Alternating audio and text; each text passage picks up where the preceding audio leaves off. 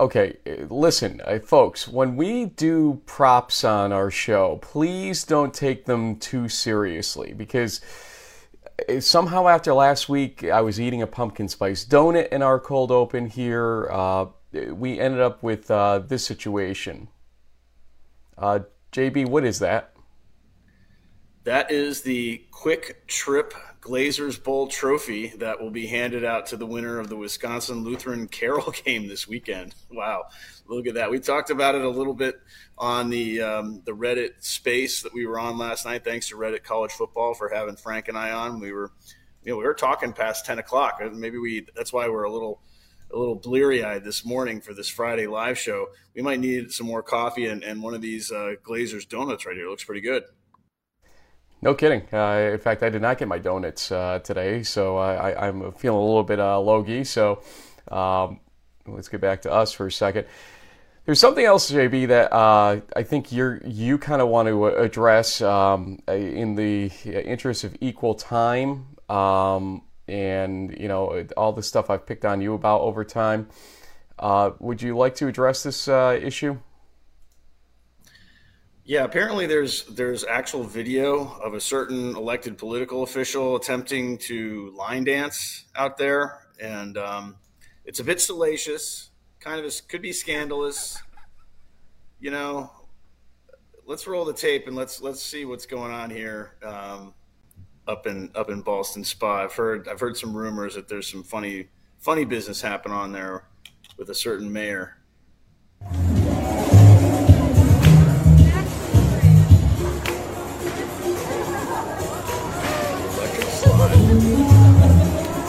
Got you got some pretty good form, Frank.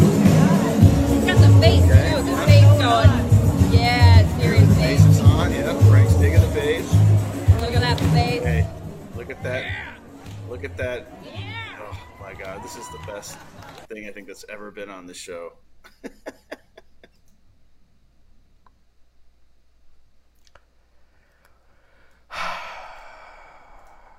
Welcome hey, to season got, 15. You know, when, you're, when you're the mayor of a town, you gotta just you got to roll with it. You got to be there for the people, even if it requires doing the electric slide. Welcome to season 15 of In the Huddle.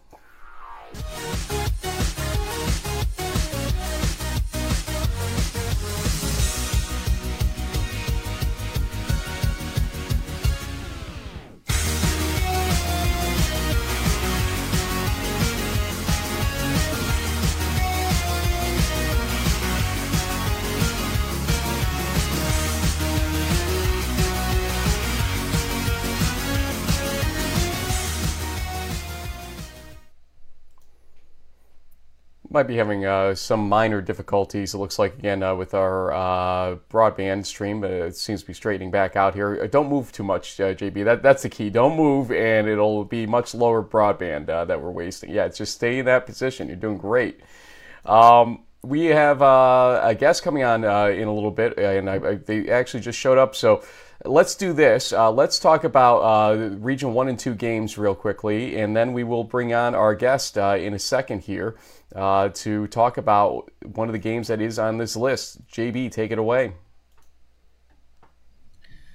Yeah, so starting tonight, we have about four um, games kicking off, starting at 6 and then at 7 p.m., mostly in New England. The one I think that stands out to me tonight, anyway, is that Endicott versus WPI game.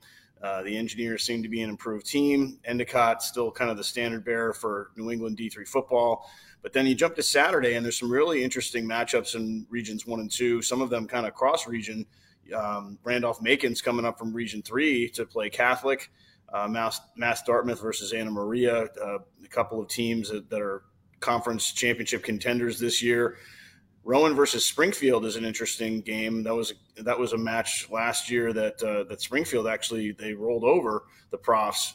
Uh, can they do it for the second year in a row? Brockport versus Ithaca, great upstate New York rivalry between two strong programs, and then the game that I know that you're going to be at, Frank, uh, is kind of the the Engineer Bowl or the uh, really smart guys bowl. Carnegie Mellon takes on RPI in Troy, New York, at the ECAV. It should be an exciting game. I think you know, we we sort of you know, differ back and forth on some of the games of the week, but it seems like we agree that uh, that Carnegie Mellon RPI game will be exciting in Region Two. Although, hey, I mean, Brockport Ithaca is always a top notch one, but um, Rowan Springfield was my pick. Randolph Macon Catholic was yours for Region One. What do you think, Frank? I, I, think that it is close one too in Region Two. Uh, Brockport Ithaca for me is uh, definitely a number two, close to uh, the uh, Carnegie Mellon RPI game. in some respects, it might be the best game uh, in the region. It's just it's like picking uh, favorite children, really, when you look at this over our history of the show. But JB, I want to kind of pull back out for a second here, and we have a guest coming on in a second here. And for folks that didn't see this back in, I want to say February. Uh, here's a little announcement, and you'll see some, uh, I think, jubilation related to the fact that he was the pick of Ithaca. And right now, I'm very pleased to introduce in person your next head football coach.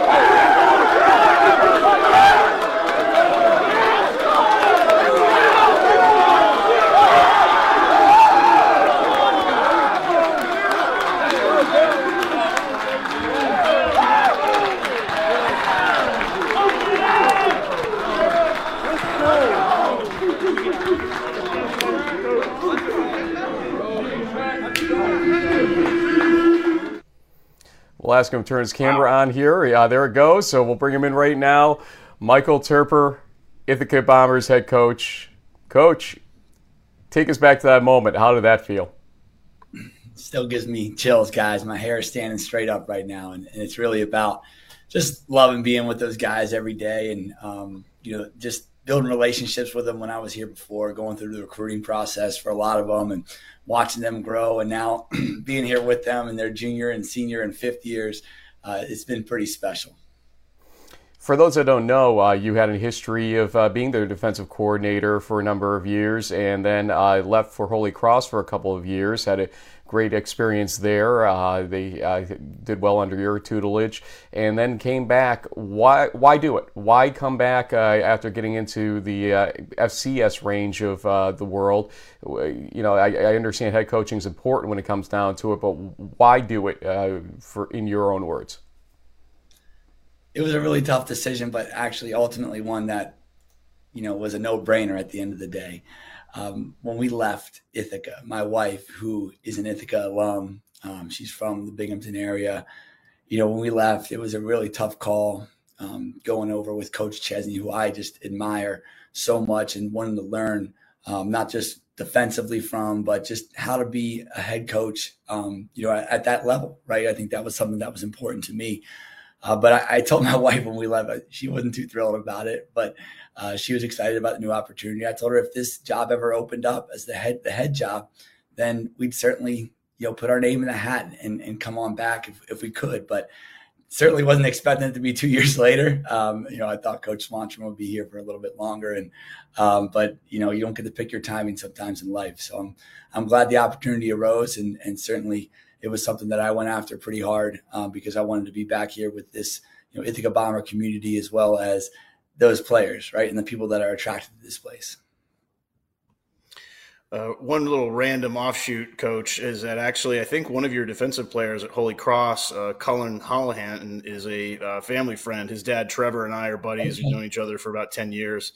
Uh, I know you guys had a great run there in the Patriot League, winning I think two or three titles during that time.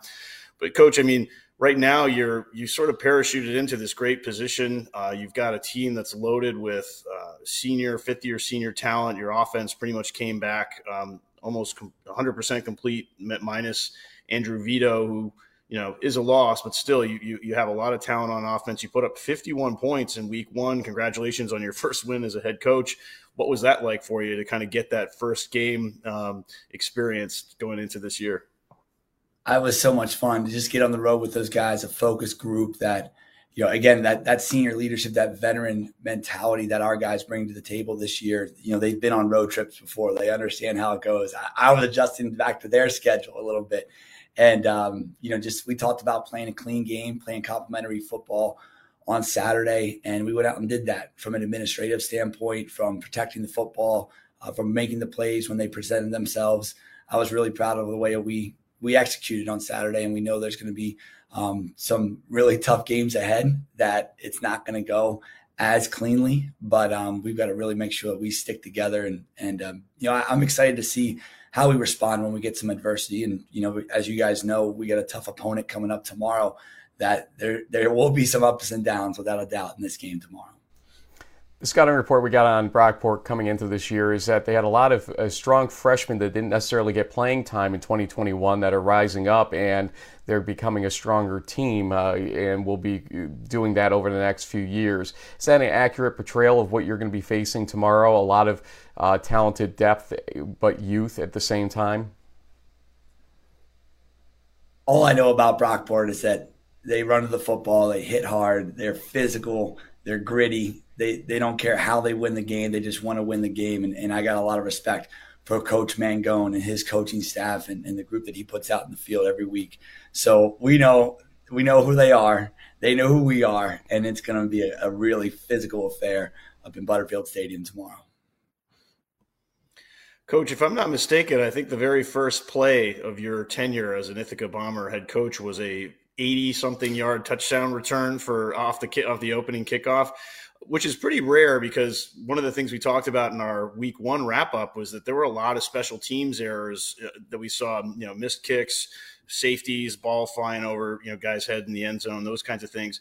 As, a, as from a coaching perspective, especially, you know, a lot of times special teams units are the younger guys. How do you how do you coach them so that those little mistakes don't end up shooting yourself in the foot? No, that was that was special. It was a 96 yarder, and and for me, you know, I, have got a great offensive coordinator and offensive staff. I got a great defensive coordinator, defensive staff. I, you know, when I came in as the head coach, I wanted to plug and play where I was needed. And, um, you know, I am running the special teams this year. So for it to happen on the opening kickoff, it was exciting. But we talk about it all the time, special teams wise. It's got to be first and foremost about transferable fundamentals and techniques. Then you got to get, you know, you make sure the right people are in the right places. And then we've got to have sound schemes um, that exploit uh, opponent's weaknesses. So I think, you know, we really focused on those little details of the special teams units last week, and, and hopefully we can do it again this week. Coach, I generally ask this question early in the season. We're there right now still, so it's a little bit different for you, though, I think, because as JB points out, you kind of have a strong situation you're coming into. So, you know, many first year head coaches would say, you know, I just want my uh, players to play hard, uh, the hardest they can every game, and everything else. Uh, that'll be how I define a success of a season. But is that really the case here with Ithaca, or is it, you know, anything short of a Liberty League win would be a disappointment in your mind right now? Well, part of the reason I'm here, Frank, is because of the high expectations year in and year out. You know, it's not going to be this year. It's going to be next year. It's going to be the year after that are are the people that are involved with this program, the alumni of this program expect us to be nationally competitive every year, and I think uh, that's an expectation that I embrace. I would rather be at a place like this that expects to win than somewhere that's rebuilding, uh, quite honestly. And I think, you know, for us, we just got to be able to manage those expectations. And the way you do it is just focusing on, I know it's such a cliche answer, but focusing on one day at a time, one play at a time, one week at a time. I think when I first got here, the guys were really just down and just kept talking about the four points they could have had last year that would have changed the season. And, you know, I really tried to quickly get that out of their minds and just focus on being the best they can today and, and being the best teammate they can and enjoying the process, enjoying being around each other. The camaraderie of this of this veteran group is is second to none, and I think it's something that's laying the foundation so that for years to come we continue to be competitive. Those four points being, I believe, the RPI game uh, that uh, things just went a little haywire in for uh, Ithaca ultimately. And uh, JB, I'm, I'm trying to get you up to New York uh, possibly for this big game that's going to get played later in the season in the New York City area. Have you heard about this thing? Uh, it was uh, maybe referred Yeah, to think, as the uh, Cortaca game or something like that last Cortaca. night. yes, yeah, right. Uh, we we talked, coach. We talked with the guys at Reddit College Football last night, and and you know they they support Division three, which is awesome. But it, you know it was kind of funny when they referred to that game as the Cortaca um, jug game. So Hey, listen, uh, Michael maybe- K called the Cortica, uh, the the Cortica Cup, but Michael K can call whatever he wants. I don't care. It's fine.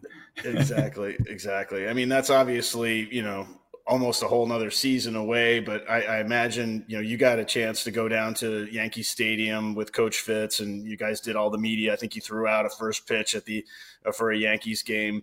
I mean, obviously you're focused on Brockport this weekend, but take us back to the summer and, and what that was like to get to go into the city and, and start really experiencing you know what what it could be like in, in November.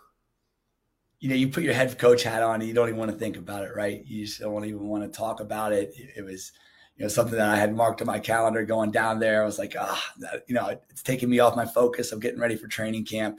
Uh, but you know, you, you kind of got to look at it from a perspective like you'll never have this opportunity again. As far as throwing out a first pitch at Yankee Stadium goes, right? I think every little kid grows up dreaming about doing something like that. And for me, um, and Coach Fitz, you know, it was really cool to spend a lot of time with him and, and get to know him and his wife a little bit more.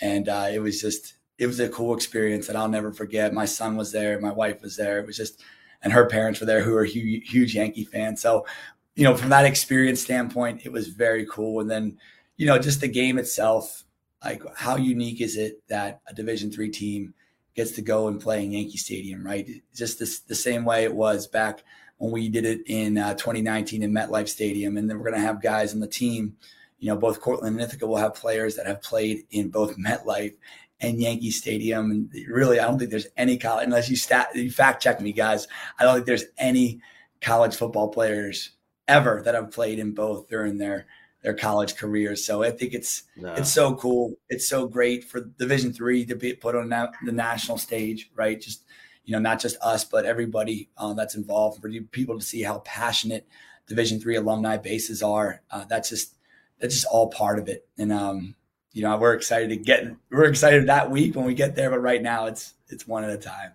Well, as as fans of, of football, D three or otherwise, I mean, both of both teams looked outstanding in Week One.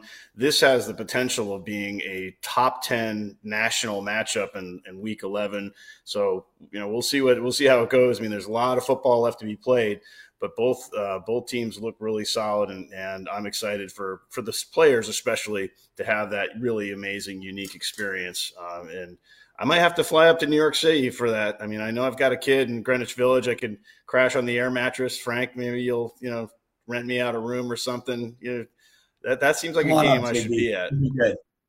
yeah, absolutely. I said it last night. Uh, there will be no poll that we normally do on our uh, final week of games, uh, where you know where does Frank go? We I, Frank is going to Yankee Stadium. There is no doubt about that. Uh, and whether or not JB comes might be the poll. Ultimately, we have. Uh, Coach, speaking of players, or go- I was just going to say, speaking of players, and I'll give you a chance to finish that thought. Uh, when you start up here, we normally give players shout outs, but since you're a first year head coach and a first appearance here on In the Huddle, we want to give you that opportunity for any shout outs to any family, friends, or whoever might be watching. Coach Toerper, it's all yours. No, I just listen. I've been quite. I've had quite the college football journey, and um, just, just met some miraculous people along the way, and uh, just you know, to my time back at Hopkins, all the guys that I coached down there, you know, myself and Greg Chimera are best friends. Uh, and all the guys that have gone through that program, you know, I was there for seven seasons. It was such a magical run. Um, you know, Dan Swanstrom was such an impactful guy, bringing me up to Ithaca and I, I could never, you know, thank him enough for that opportunity to be up here as a defensive coordinator. It was really special for me being a first time DC and then, you know, being at such a, you know, historic program like Ithaca, all the people that are involved in this program, not just from an administrative standpoint, our, our AD Susan Bassett, but all of the alumni that I've, I've really developed great bonds with and um, just, I believe in them. They believe in us, and uh, we're excited to see where this thing goes. But you know, and then all the players that I coached at Holy Cross, you know, those are a special group of guys, and I'm just so fortunate to have been um, just ingrained in that program for a couple years. You know, around Coach Chesney, I, I feel like I got my MBA in in um, defense and my MBA in you know, just being a head coach. And I just, I'm so thankful for the relationships that I've built along this coaching journey. And that's, that's what makes this profession so special. It's, it's the people that you come in contact with and you get to spend your days with. Let me ask you, uh, what's the biggest thing you learned from the late uh, Jim Margraff over at Johns Hopkins? He's somebody that we all appreciated and loved, and were shocked when he passed away suddenly a few years back. Uh, give us your thoughts on him, real quick. I mean, I, there's probably not enough time for me to express all the thoughts and gratitude I have for him and his family. Um, he took me from a 20 some year old boy and, and kind of turned me into a man and um, just being able to be around him every day and learn not just how to be a head football coach, but be a mentor, you know, be a father. Now that I have a son, like I want to be like him. You know, I think he always told me that he always wanted to be a better dad than a football coach. And that always resonated with me and, and it will continue to do so. And um, just, you know, doing the right things for the right reasons is, is what he always preached to the team. And I think that's something that, you know, we're judged every Saturday by how we perform on the football field and what our record is at the end of the year. But, um, you know, the way that he made people feel on a day to day basis, whether it was his players, his coaching staff, um, his family, the administrator, like no one ever has a bad thing to say about Coach Margraff. And I'm just forever grateful that I, I could be with him, spend those seven seasons with him. And, um, you know, if I talk any more about it, it'll get a little bit too emotional for me. But I, I just I love that man. I love his family, and I'm just so grateful for my time that I was around him. Thanks for your candor. We do appreciate that. Uh, good luck this weekend against Brockport. It will be a tough game as you begin to uh, head toward, although it's a little bit away, uh, the Liberty League schedule that you're going to be facing, which will also be pretty torrid uh, once we get to that point in time. And I will definitely be stopping to see you either on the road or uh, you know at Ithaca at some point in time. On the hill. Because yeah, you you're going to be in the conversation. I'm almost certain of that with respect to the Liberty League and Region Two. Good luck to you. Thank you. No, it's a great league. These coaches out here are, are recruiting their butts off. Everybody's getting better. Everybody's better since I left. So it's uh, there's going to be no walks in the park in the Liberty League at all on a year to year basis. So we're we're just excited to be a part of it. Thanks for joining us, Coach. Thanks, guys. Take care. Appreciate your time. Coach yeah, Michael Toerper. Yeah, are you okay over there, JB? Something, something got in my eye there when he was talking about Coach Margraff. You could just tell the the level of respect and, and how he looked up to him as a a mentor, maybe even to a certain extent a father type of figure. I mean, you know, Margraff's you know legacy is pretty impressive, especially when you think of his coaching tree. And, and now, I guess you know, if it's not going to be uh, my Hobart Statesman going to the playoffs, man, I would love to see a, um, a Chimera versus Toerper, you know, Ithaca Hopkins playoff game. That could be a lot of fun, um, especially when you think about all the connections that those two guys have. So we'll see what happens. It's going to be the Liberty League is going to be a gauntlet, but hey, Ithaca was picked first by the coaches, so and that's that's for a reason. Uh, they've got a lot of a lot of talent on that team. We'll see what happens. Well, Greg was uh, on the Family Feud. It would be a whole different type of Family Feud, basically, at that point. So, how's that for a uh, uh, little bit of a uh, cliche scenario? But anyway, let's go back to our uh, coverage here. Regions three and four. I'll let you take it away again. Well, as I said in our, our last show, Region 3 is going to be the star of, of this weekend. Uh, we'll just cover off on that first. Huntingdon versus Birmingham Southern will definitely have an impact on how playoff pods are built down the road. Um, huge game, kind of a Alabama state championship, if you want to call it that. Uh, Wheaton versus Trinity, a huge cross regional game, both in the top 10. Trinity, if they win this game, puts themselves in a, in a prime position – uh, down the road. Wheaton, though, always in contention for the CCIW title as well as a playoff spot. Huge game there. And then, you know, some of the other interesting stuff going on. We saw Maryville give Berry a run for their money. Centre, um, you know, had to hang on against Hanover. That game has a chance to be really exciting. And then George Fox from all the way in the Pacific Northwest is coming down to Texas to play Howard Payne. Another interesting matchup. They beat Redlands last weekend. Um, conference champion. So hey, watch out for the Foxes. And then obviously another big game speaking of North Central and the CCIW, they'll be traveling to Indiana to take on Wabash. I'm pretty sure our friend Wally, aka Greg Thomas, will be watching that one very closely.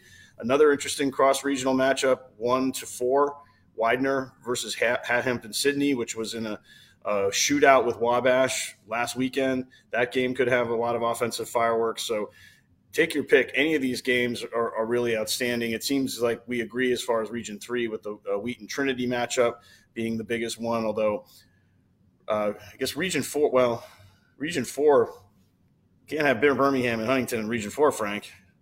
That's a Region Three team, so that's a little bit of a typo, I think. But I'll, I'll go with NCC and Wabash. Um, I do feel though Huntingdon versus uh, Birmingham Southern could be my Region Three game of the week, even more so than the, the Trinity game, just because of the implications. You know, the loser of the Wheaton Trinity game still will be in prime position to potentially you know run the table and, and win a playoff spot, but we'll have to wait and see how that goes. Yep, my goof on that one, uh, how I put that. Uh, however, kind of have co uh, Region 3 uh, games a week there. Uh, yeah. If I had to pick a Region 4 situation, it is NCC uh, Wabash as well because of the implications and the fact that Wabash looked like a Jekyll and Hyde team last week. I'd like to see what they are exactly this week versus North Central, indeed. Finally, let's go to Regions 5 and 6. Well, I mean, the first game on the uh, upper left is pretty much what everyone's going to be talking about from a national perspective. The defending champs are going up to Wisconsin to play a Whitewater team that really didn't play that well in week one and, and could be, you know, staring down at a 0 2 start, which is kind of a surprise. Uh, I, I can't even remember the last time that happened, and I've been doing this for 30 years. Uh, River Falls, an up and coming WIAC team, is, is going to St. John's. That could be an interesting matchup as well. Got a couple of other cross regional things. Hendrix is, is shooting up to St. Louis to take on Wash U. Franklin versus Aurora is another interregional matchup between teams that have playoff aspirations and conference championship aspirations. Chicago versus Illinois College, kind of a local rivalry game there, and then UW Stout versus Wartburg. In the nightcap, we've got a couple of red eye West Coast games that, that could be interesting. But I think overall, um, in Region Five, it looks like you're taking Franklin versus Aurora. I've got the uh, the Battle of Chicago, uh, I guess, or Illinois uh, on the line that's that's pretty interesting. And honestly, Frank, though, what we what we have sort of left out here, um, and you know, we talked about the Crusaders and, and the Warhawks. We forgot about that that game about a donut. You know, where where is Wisconsin Lutheran versus Carroll? And maybe you know now that now that we sort of let off with that, maybe that should be the game of the week because hey, I mean they've got the best trophy. You know, somebody's walking home with this with this beautiful thing. I mean, although it kind of looks like it could be arguably like a bagel, though. You know, doesn't it look like it could be like an everything bagel? I'm, I'm, I'm, sorry, I'm laughing on mute at you on that one, but uh, yeah, I, actually it does because it's got that kind of uh, texture to it. Um, the Glazers yeah. folks are probably not going to be sponsoring us after uh, we've stated that out loud, so uh, we'll, we'll see where this goes, basically. Yeah. Oi, uh, how do we get ourselves in trouble without even trying? So, JB. Beauty of live television. People don't care about our takes on games, they care about our predictions on games, okay? And uh, you can see there is a clock set right now uh, at a certain time, and uh, we need to perhaps get a little music in a moment here for everybody because if you don't have music, you don't, you don't have lightning predictions. I, I hear it loud and clear. You hear it loud and clear. You see the first game on the screen. The clock will begin uh, when you start this time because I believe I started last time. And that is going to be for Region 1, William Paterson at FDU Florham. When you start talking, the clock starts. Both of these teams had a win, and congrats to uh, William Paterson, their, their head coach, for his first college win. But also, we had a first college win for FDU Florham. Geez, this is a tough one, Frank. Um, but I guess I'll just lean a little on Paterson. They have a, a, special teams unit that can score. They had a defense, I think, that caused some trouble. So I'll go with them. I'll go with them in a close game, twenty-eight to twenty-four. Uh, which team did you pick again? I just want to make sure I got this right. Willie P. Willie P. Well, is my pick. That's why I want to make sure FDU Florham, Van Kuren, and company will get their second win as they're trying to prove to the world that they're not just a mid-pack MAC team as uh, we saw last week against uh, Merchant Marine Academy. TJ Brown, uh, good quarterback uh, indeed. And so Jimmy Robertson should be proud for how he got him matured up there. Uh, so it's going to be FDU Florham by the score of 27 20.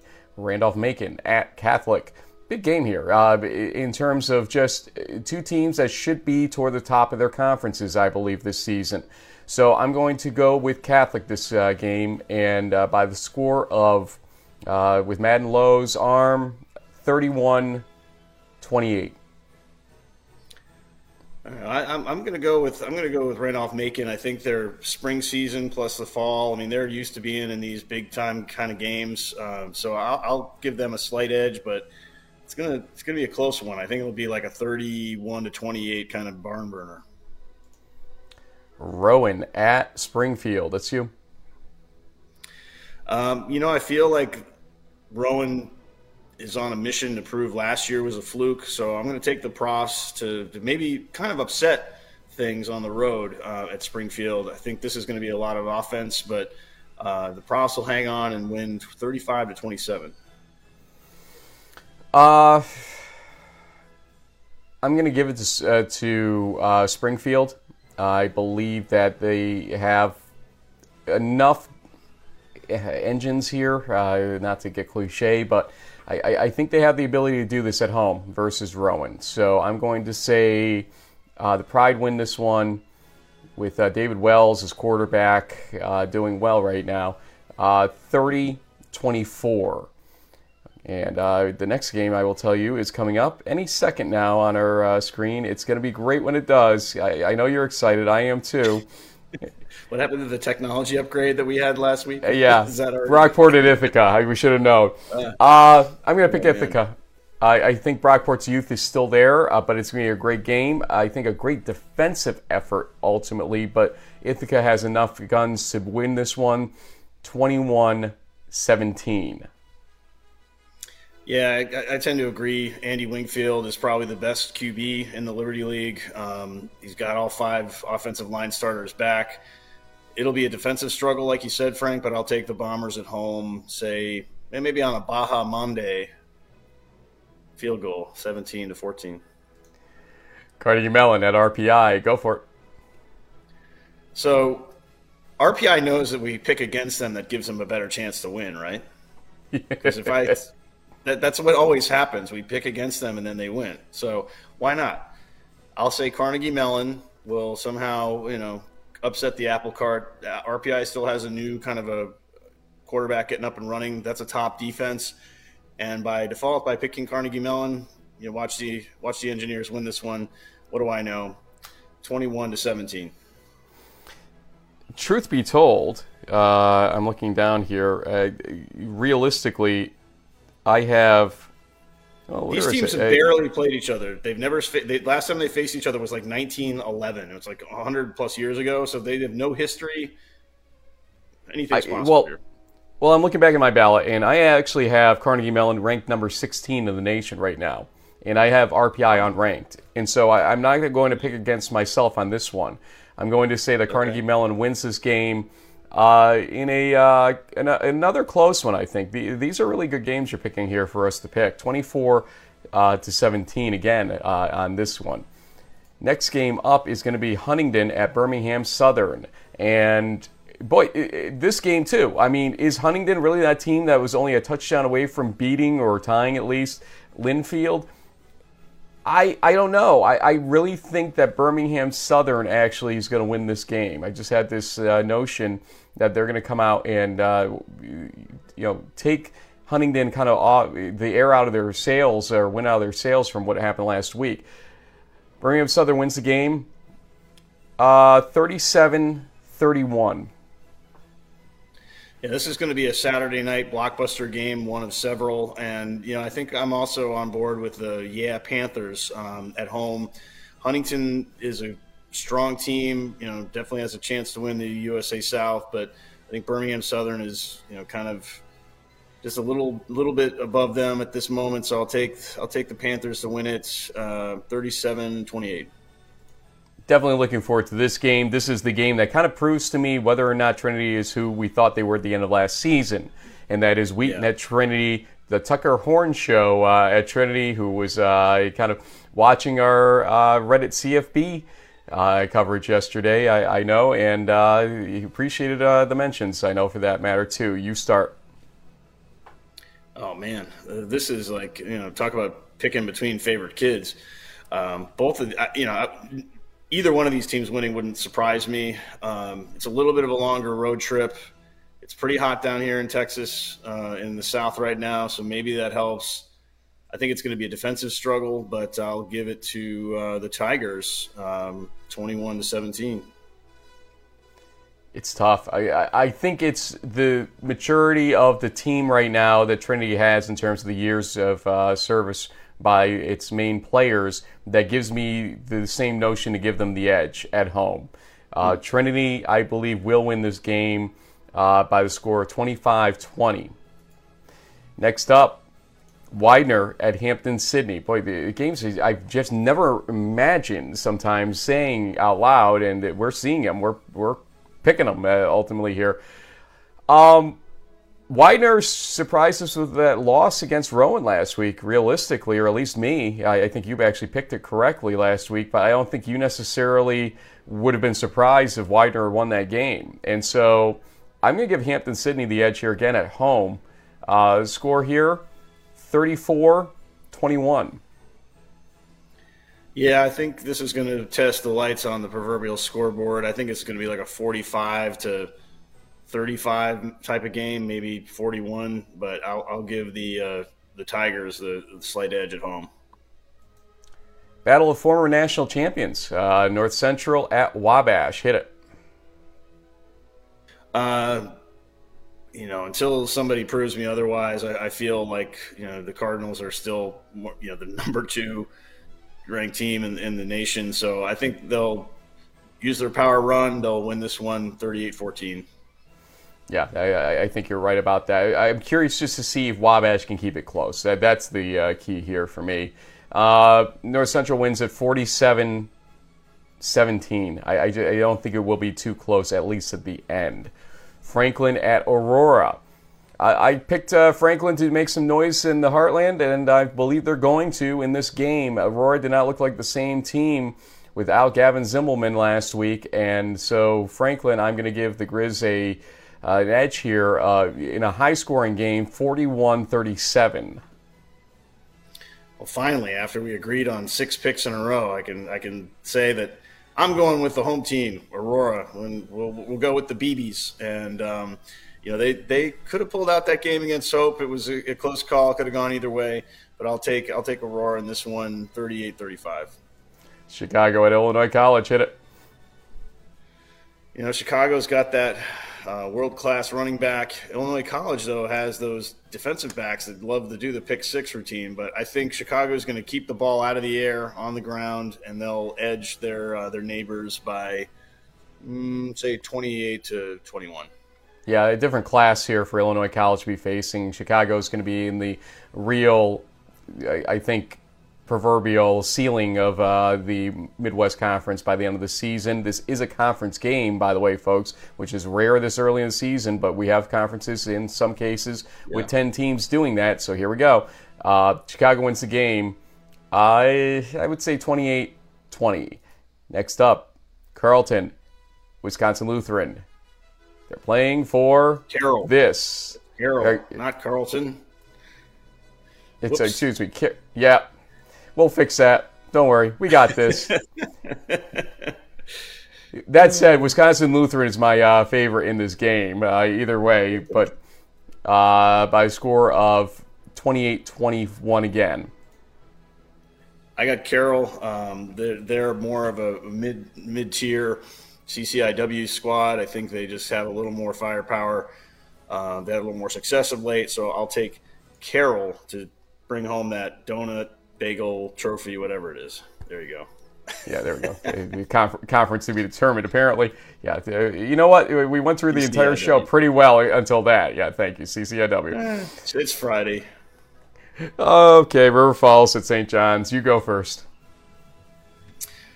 You know, I think the Johnnies will probably um, you know, do what they did last week and, and just capitalize on on some turnovers And this might be a little more of a I don't know, but man, River Falls certainly puts up the points. I'll still take SJU, but it'll be uh, like a 31-21 type of game. Well, listen, JB, this is where things get a little crazy in our show tonight or today. This is my uh, D3Football.com quick hits upset of the week. Actually, I have River Falls winning this game. I, I believe that it, coming off the high from last week, St. John's is primed to have a letdown scenario, and River Falls, if that's the team they're having a letdown against, can hold on to win this game. I have them winning 27 25 in this ball game. Yep, you heard me right. UMHB Whitewater. Okay, again, we've got 37 seconds, but we may go a little uh, long here. But looking at this game, I've said it multiple times to multiple people. This is not the games from last week. This matchup actually favors Whitewater more than last week's did insofar as how they match up against certain aspects of a team. The strength of UMHB is the offense. The strength of Whitewater is the defense. The teams that can beat UMHB, if there's anybody out there, are going to be able to take away a lot of the weapons they have on offense. Whitewater can do that. Does that mean they're going to win this game? No. It just means that this is going to be a closer game. And the defense of UMHB is going to have to play better than they did last week against Muhlenberg. They cannot give up nearly 400 yards to Whitewater. Otherwise, this could be a very long day for the Cru defense and the Cru team as a whole. UMHB wins this game 14 7. Okay, well, I have a I have the total opposite opinion of that. I think I think Mary Hardin Baylor's receivers. I mean, Whitewater. Sure, they could maybe they can stop the run, but I don't think they can stop guys like Brandon Jordan and KJ Miller. So uh, I think it'll be a, a, slow start, maybe a low scoring game at the half, but second half should be where things stretch out. And I'll take the Cru to win this game, forty-five to seventeen. And that is it for us, ladies and gentlemen. So uh, I hope right. uh, hope everybody uh, is not going to you know be too upset with us for how we pick things and all that stuff. Yeah, exactly, exactly. Uh, JB, uh, as always, give you the kind of the last word. But first, I want to tell folks, please. I know uh, the camera's again a little delayed today. I do want to say that but uh, we're working on getting our technology right here. Uh, your sound was good today, JB, so don't worry about that. Uh, but I wanted to send again our best to Trenton Toerper. Uh, I had a conversation with him last night to see how his fourth treatment went. He said it was fine. It was a quick uh, infusion scenario, but uh, starting today, he's going to have his fifth treatment, which is actually going to keep him in the hospital for five days. And uh, this to me seems like the one that's going to matter uh, almost the most out of all those treatments at this point for his future, his uh, ability to bounce back here, and everything else. So, keeping your prayers, send good thoughts or good words to Trenton Toerper, quarterback of Centre.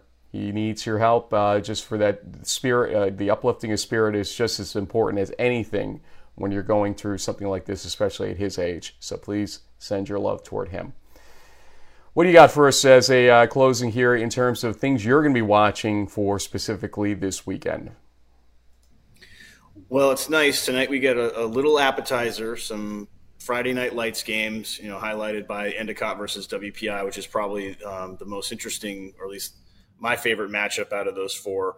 And then Saturday we have a, another slate of about 95 ish uh, games across the country, and they're really staggered out. There's going to be some great noon, one o'clock, two o'clock, and then the the real primetime games. Um, you know, there'll be like Huntingdon and and uh, Birmingham Southern, Tech, uh, Wheaton, and Trinity, 7 p.m. Eastern. Uh, but I think most of the nation will probably tune in early on at one o'clock to see how the Crusaders and, and Warhawks match up. Hopefully, that game is not a pay per view. I, I, am not a huge fan of, of the pay per view situation. I know that there's some teams out there that, that, that do that. But hey, you know, uh, I'm pretty sure the Warhawks like to, to keep their video open. So I'll be checking that out, I'm sure, along with several other 35, 60 games or something, multiple screens going, just like every other weekend.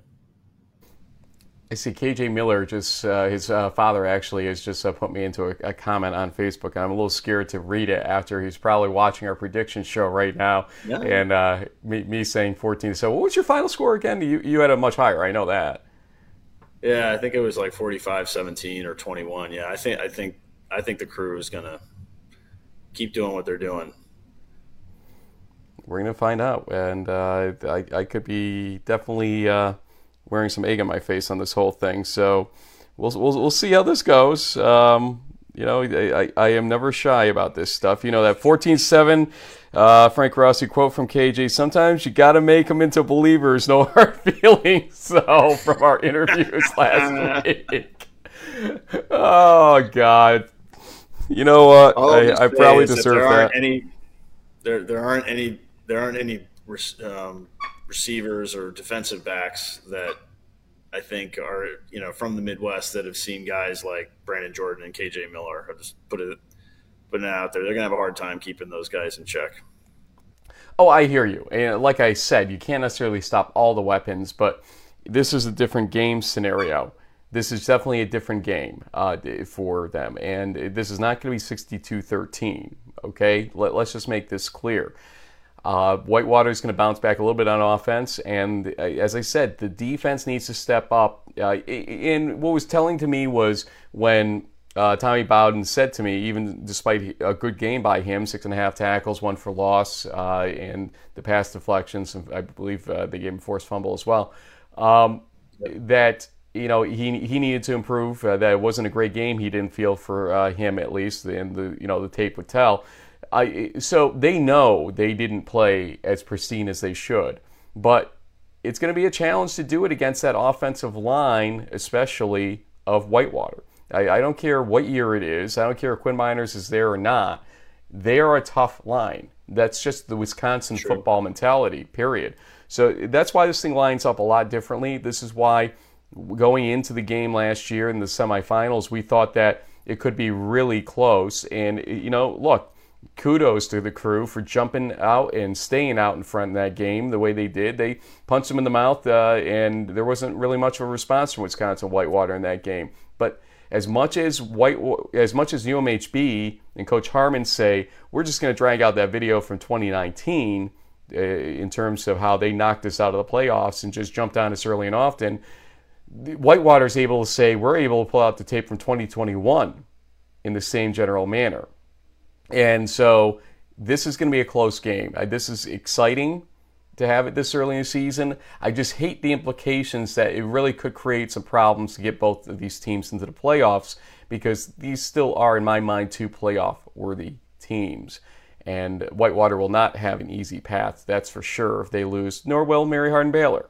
The loser of this game is going to be on the outside fighting to get back in realistically based on how we've seen things play out over the last couple of years or last couple of seasons at least. Okay, JB, uh, I'll tell you now. I'm going to be heading out to WPI. I was trying to call our friend Rusty Egan uh, to tell him uh, myself here that uh, I'm going to come out and see the Endicott WPI game. Worcester. Hopefully, I can get credentials. Yep. So I will see everybody out in Worcester uh, later on tonight. Uh, then come back for Carnegie Mellon at RPI tomorrow. Coach Larson and Coach Isernia. Uh, you, you, know, Coach Isernia is going to probably have a bone to pick with me, but hey, what's new? And uh, maybe I'll bring this and wear this uh, if they win uh, once again. There so, yeah, yeah. Who knows? But uh, folks, thanks for joining us. We will see you next week. Uh, in the interim, we'll have some Twitter a- action going on and some post game interviews and all that stuff that we normally do. But we'll see you next week uh, probably on Monday or Tuesday. We'll, we'll, try to figure out if we can get crunch time in the bag on Monday for you so you get your action that you want to see Monday night. Yep, exactly. Stay tuned.